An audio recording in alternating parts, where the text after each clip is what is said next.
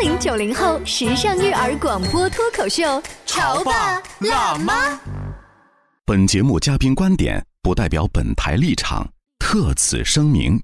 近日，杭州滨江区实行班级微信群公约，教师要保护学生隐私，不得公布成绩排名、优劣对比。一时间，网上炸开了锅，网友对考试排名究竟要不要公开展开了激烈的讨论。家长应该如何正确看待孩子的成绩排名？为什么初中生的妈妈看重排名，而小学生的爸爸则认为无所谓？家长如何在不知孩子排名的情况下补缺补差？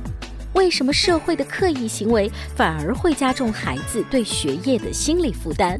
欢迎收听八零九零后时尚育儿广播脱口秀《潮爸辣妈》。本期话题：考试成绩不排名是保护个人隐私，还是培养温室花朵？欢迎收听八零九零后时尚育儿广播脱口秀《潮爸辣妈》。大家好，我是灵儿。大家好，我是小欧。你知道，做学生就是要考试的。然后考试就是要有成绩的，嗯，成绩就是会分高低的，高低本身到底 会有排名嘛？就会让我们有的时候会心碎。反正我小时候一直是很羡慕，嗯，恨。你大 概是前中后的中不溜嘛？啊，但中不溜其实也有个，就是它安全牌。父母根本就不觉得，父母因为你知道，每一次家长会啊，一看啊，小欧成绩今年上学期是全班，比如说第十五位、第十六位。这次还是第十五对手，你看没有进步这件事情，就会成为了父母。呃，会对你发起的新一轮的攻击。你爸妈如果是现在再来养孙子的话呢，他就看不到这个名字了，因为现在不公布。对，前一段时间啊，网上有条消息引起了我们的注意，说这个杭州有一个区试行一种班级微信的公约，什么呢？就是教师要保护学生的隐私，不要公开成绩的排名，也不会进行优劣的对比。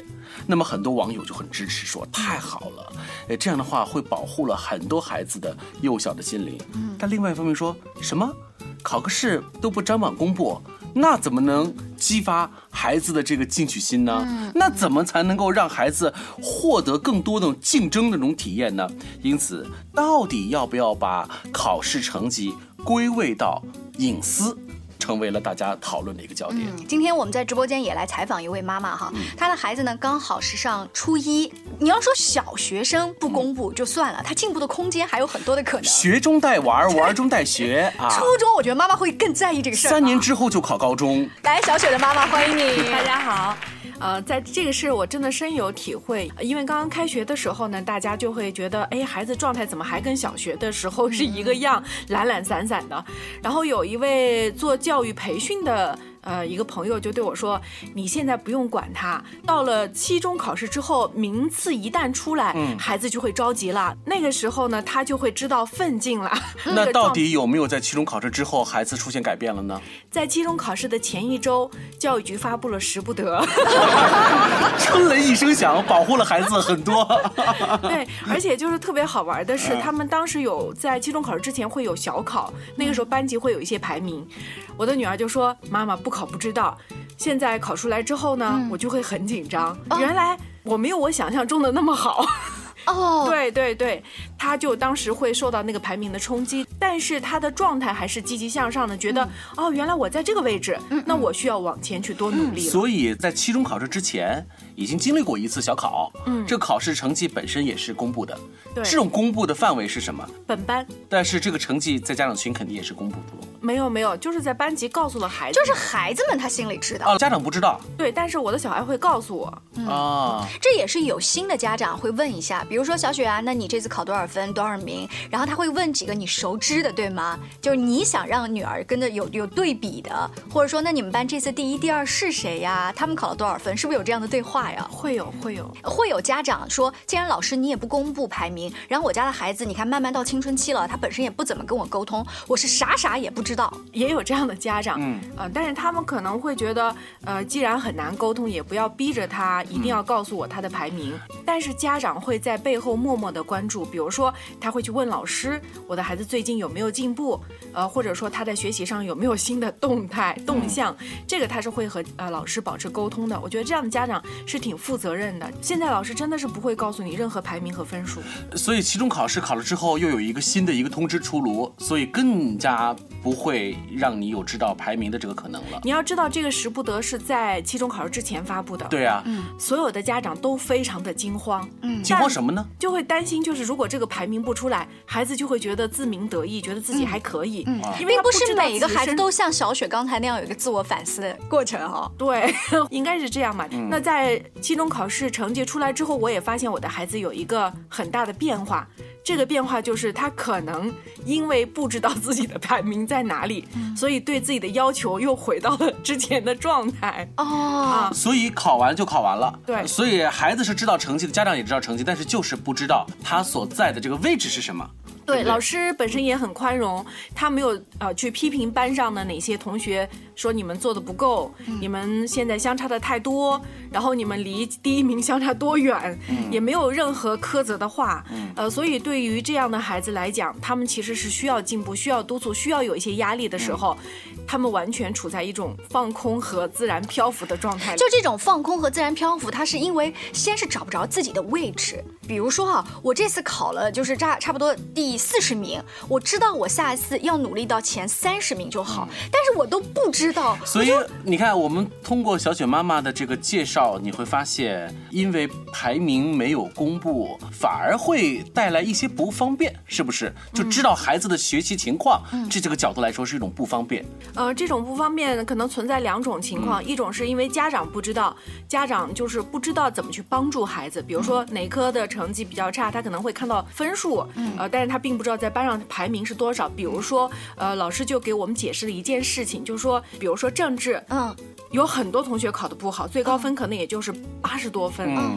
然后有的家长就很着急，他说：“你看我孩子才考八十多分，嗯。这简直差到跟以前没有办法比。老师说：“你知道吗？这个分数是第一名。哦，那就是它还可能跟卷子的难度整体的难度有关。对，所以就是家长一看，哦，我是第一名，八十多分啊，没有关系。哦，对，就是对这个分数和排名，其实老师也会给大家去解读，嗯嗯啊，就是你不要去慌张，你不要仅仅去看分数，你要知道大家对这个题目这套试卷很多的知识点真的是挺难的，嗯，你更要看他掌握了多少。所以你看啊，看到了分数，呃告诉家长不要慌张，不用太紧看分数。那好，不紧盯着分数，那我盯着排名行不行？没有排名 啊，没有分数，不用紧盯分数，也没有排名，我不知道该盯啥，就是有一种方向性的一种迷失。尤其是随着他的那个年龄越高，尤其是随他，尤其是随着他的年纪越高，我没有办法辅导了，所以你就你就更不知道如何下手。嗯，我们倒不是说觉得排名有多么多么的好，但是它的确是一种相对简单的易操作的一种方式，嗯，就是有一个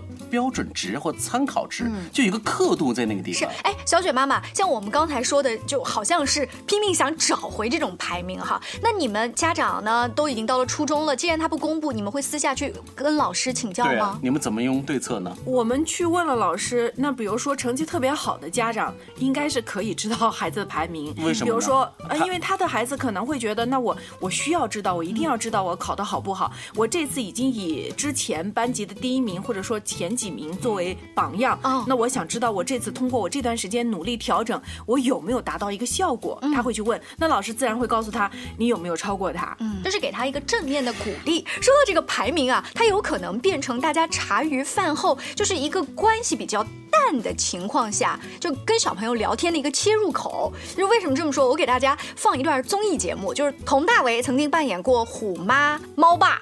哎，在一场综艺节目当中呢，就有一个爸爸妈妈跟这个小儿子跟佟老师一起有聊天儿。学习怎么样？怎么就差不多？跟童老师讲一下。中等啊。班里有多少人啊？六十多，六十，你能排多少啊？四十多个。四十多个，这不算中等啊。你怎怎么也得排三十四五、三十二三。刚考完试了吗？明天啊，明天考。明天考哦。啊，期中考。准备怎么样啊？还还没复习。还没复习，明天考试还没复习。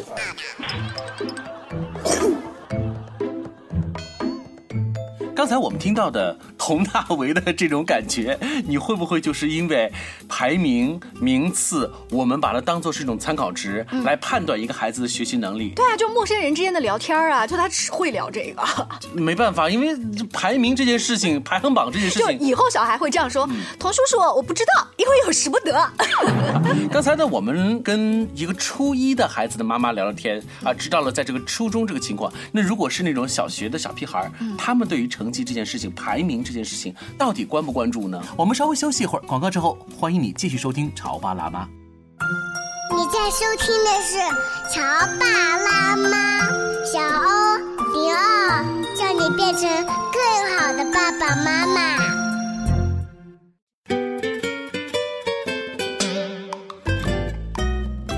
之后，欢迎您继续锁定《潮爸辣妈》。在节目的上半段，小欧跟灵儿为大家采访了初中生的妈妈，同样的一个分数排名问题。嗯你觉得作为爸爸会不会不太关心？对，爸爸可能会大拉拉一些，尤其是当孩子还不是中学，小学生是小学生。那你知道小学生连布置作业这件事情都是一个有弹性的情况，那不要说考分了。我们来问问开心可乐爸爸，欢迎你。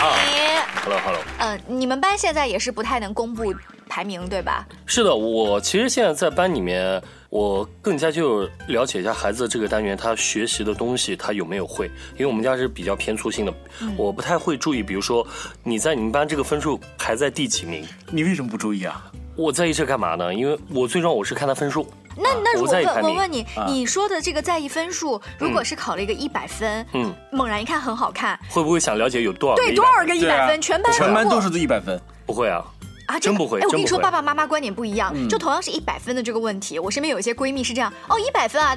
第二个问题就是你们班有多少个一百100分对啊你有什么好嘚瑟的？这说明这个卷子简单。妈妈，我全班排名现在是第一名啊，那全年级第几名啊？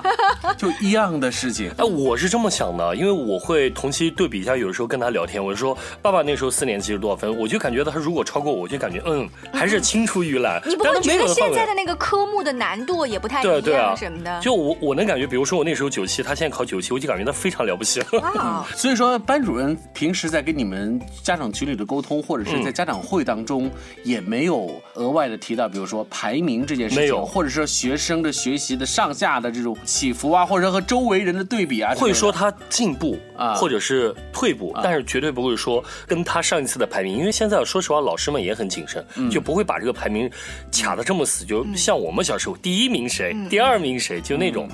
原来会有划分数段，比如说八十到八十五分多少人，但也不会说具体名字。九十分以上多少人，然后一百分本让你班几个人。知道你的孩子大概处于什么阶对对对段对对对而已。哎，也有一些不一样的声音哦，是说好家长会的时候不说，那不说有一些家长呢想要了解就，是私下里会问老师，他会问老师之后，嗯老师呢他就。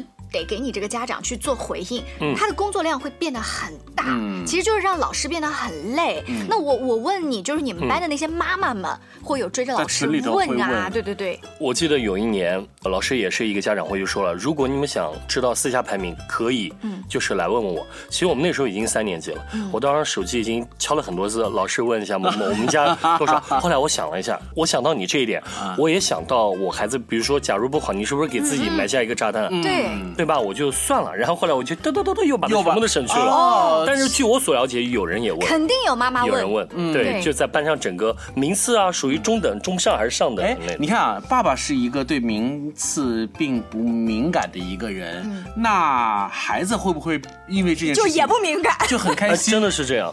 我有时候妈妈会回来问，嗯开心你考多少分啊？开心会说，哦，我九十八。妈开始产生第一轮的质疑，啊怀疑多少个一百分啊？你考九十八啊？比如说只有两个或三个，哦，那还不错。哦，那有没有问一下你旁边多少分？你后面多少分？你妈妈你好朋友多少分？嗯 就这种。这黑妈妈就是这么来的。哎，但我作为妈妈，我真的也是这样，我已经尽量不问说，哎，那你们班这次考一百六有多少人？就是这种让孩子一下腾反感的话，问他好朋友，对我会或者跟他问好朋友。差不多的。对，我啊。会问，那你那几个经常提的好朋友，他们这次考的跟你一样好吗？你看我问话是有技巧的，我就怕儿子讨厌我问这些问题，嗯。就以此大概知道跟他平时经常玩的几个小孩大概的水平线嗯。是什么样的。是，所以儿子可能会告诉你吗？呃？他他会告诉我，哎，我跟你说，我们班主任真的是很厉害，他会制造一个非常详细的表格，就是你本次排名、上次排名，然后做一个箭头上了，上还是上了，上啊对了哈，天哪他要做一个这种对比方式。我我不建议这种，你不喜欢啊我不是不是？喜欢，我不喜欢。但是专家老师他们会怎么样指导我们这些家长呢？就是到底在他们心目当中，这种排名不排名和隐私不隐私之间的关联度到底是怎么样呢？有请国家二级心理咨询师、国家一级人力资源管理师党珊珊老师，欢迎您。大家好，珊珊老师是怎么看这个学习成绩排名是否公布这件事儿？其实我觉得这个成绩公布与不公布并不重要。哦，对，就是像我们小时候成绩也是公开的，也没有说因此心理上受到多么大的打击但是。呃，但是我一想到了所谓的成绩排名，其实我心有时是拎着的，就是我想到了，尤其是高中，高中的高三最后一年三次模拟考试，三次模拟考试整个年级的确是张榜公布的。啊我记得我第一次考的特别差，那时候的压力是非常大，因为你看到你的名字一直是在那个中间偏下的这个位置。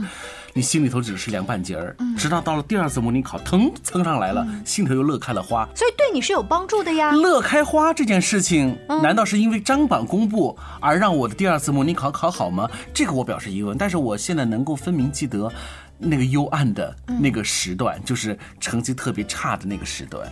是这样的，小欧老师，咱们当我们把所有孩子的注意力，嗯都放在成绩本身这个事儿上的时候，孩子会把成绩看得特别重，成绩会影响孩子的心理健康。但是当我们把整个世界打开的时候，让孩子看到窗外除了有分儿这一件事儿，还有春天，还有很多，你还有篮球，还有很多你的未来，还有梦想的时候，会发现。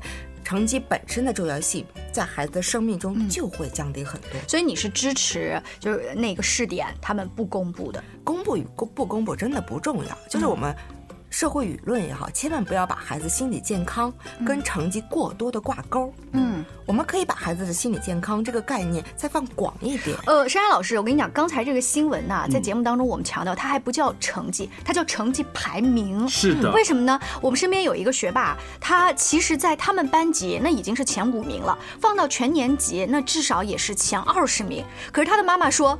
你们这个分校在你们这个教育集团当中呢，大概也就第三类。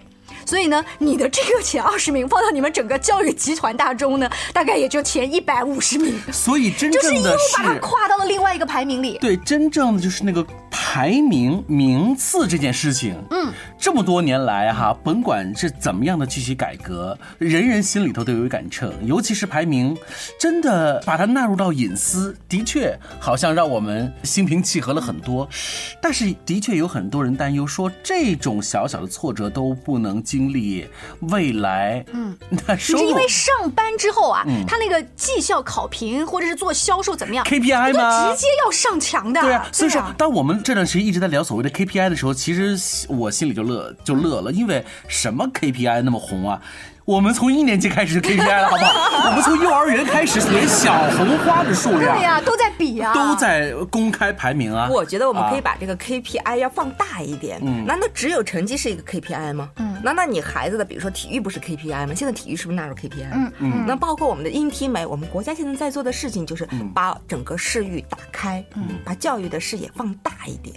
包括我们孩子心中有没有民族，有没有国家，那能不能纳入 KPI 呀、嗯当一个孩子心目中只有成绩 KPI 的时候，成绩排名就特重要。哦但是当我们的孩子心目中有很多很多 KPI 的时候，我这个 KPI 不行，我那个 KPI 可以，嗯嗯，照样可以找到他 C 位出道的点。哎，所以珊珊老师的意思说，我们如果要公开排名，或者是把排名这件事情当做一回事的话，也不要仅仅是文化课。对其实一个学期当中，整个年级可以公开各种类型的这种排名啊呃。这核心在于家长是不是 care 这个事儿。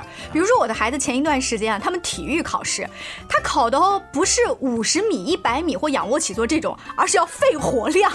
我的孩子回来之后很骄傲的告诉我说：“妈妈，你猜我的肺活量有多少？” 我内心的潜台词是：切，这有什么用？就是那作为家长，如果今天我不是跟老师这么聊，哎，不是说把这个也作为 KPI 的考核标准，我就会打击他。嗯，而且玲儿，你们想想看，所有的孩子他都适合学习吗？嗯，就所有的孩子他他的专长，他都是记忆力好，然后文化课好吗？嗯，然后社会只需要记忆力好、文化课好的孩子吗？难道不需要人际交往很好的孩子，将来用来做销售吗？嗯，所以我觉得，就是我们家长能不能就是看到自己孩子的哪个 KPI 最长，帮助孩子看到这个点，这才是孩子心理健康最重要的点。让每个孩子在各种不同的 KPI 当中找到自己最强的那一点。所以今天在节目当中提到那个新闻，也许还没有来到听节目的你，你的那个城市。但是呢，家长会说没有关系，老师不公布，我们自己私底下对比。你这不是给自己找罪受吗？对不对？就家长不要去盯着这个事情，就好像你知道员工之间会互相比工资。对，你说啊，单位不把那工资条公开了，这事儿就完了吗？实际上，公开与否，人人心里头都有一感。只是我们真的不要太把成绩排名和你的所谓的心理压力之间做那么明显的挂钩。对，这样的话实际上是某种心理暗示吧？我是是相当于我们的社会舆论把孩子心理健康的影响因素挂到了成绩排名上。嗯，那我们再延伸多说一些，如果你的孩子他他自己特别在意，嗯，他自己很在意，说哎呀我这次是不是前三名？那其实家长要帮他松绑。松绑就不要只看这个排名。对，世界很大，我们把窗户一打开，让孩子看到一个完整的世界。我们完整的世界里面，除了分数，还有很多很多。当然，这样的学霸家长毕竟是少数，更多呢是孩子不 care，家长特别在意这件事情。对，当你特别在意的时候，孩子的心理健康指数肯定会下来。小时候我们听歌就知道，还有一个叫做呃流行音乐榜、金曲排行榜、金曲排行榜。后来呢，我们知道了还有所谓的颜值排行榜。你会发现，我们人的一生永远活在各种 top ten、top three 排行榜当中。其实我们早就习惯了各种各样子的排名，只是我们想说的是，排名是一回事，真正它不能左右了你的人生。我觉得孩子的成长，孩子是一个立体型的，不要为所谓的成绩排名。把他捆绑住了。好，我今晚回家就鼓励我儿子，肺活量大很好。谢谢珊珊老师，也谢谢我们其他的潮爸辣妈嘉宾，下期见，拜拜。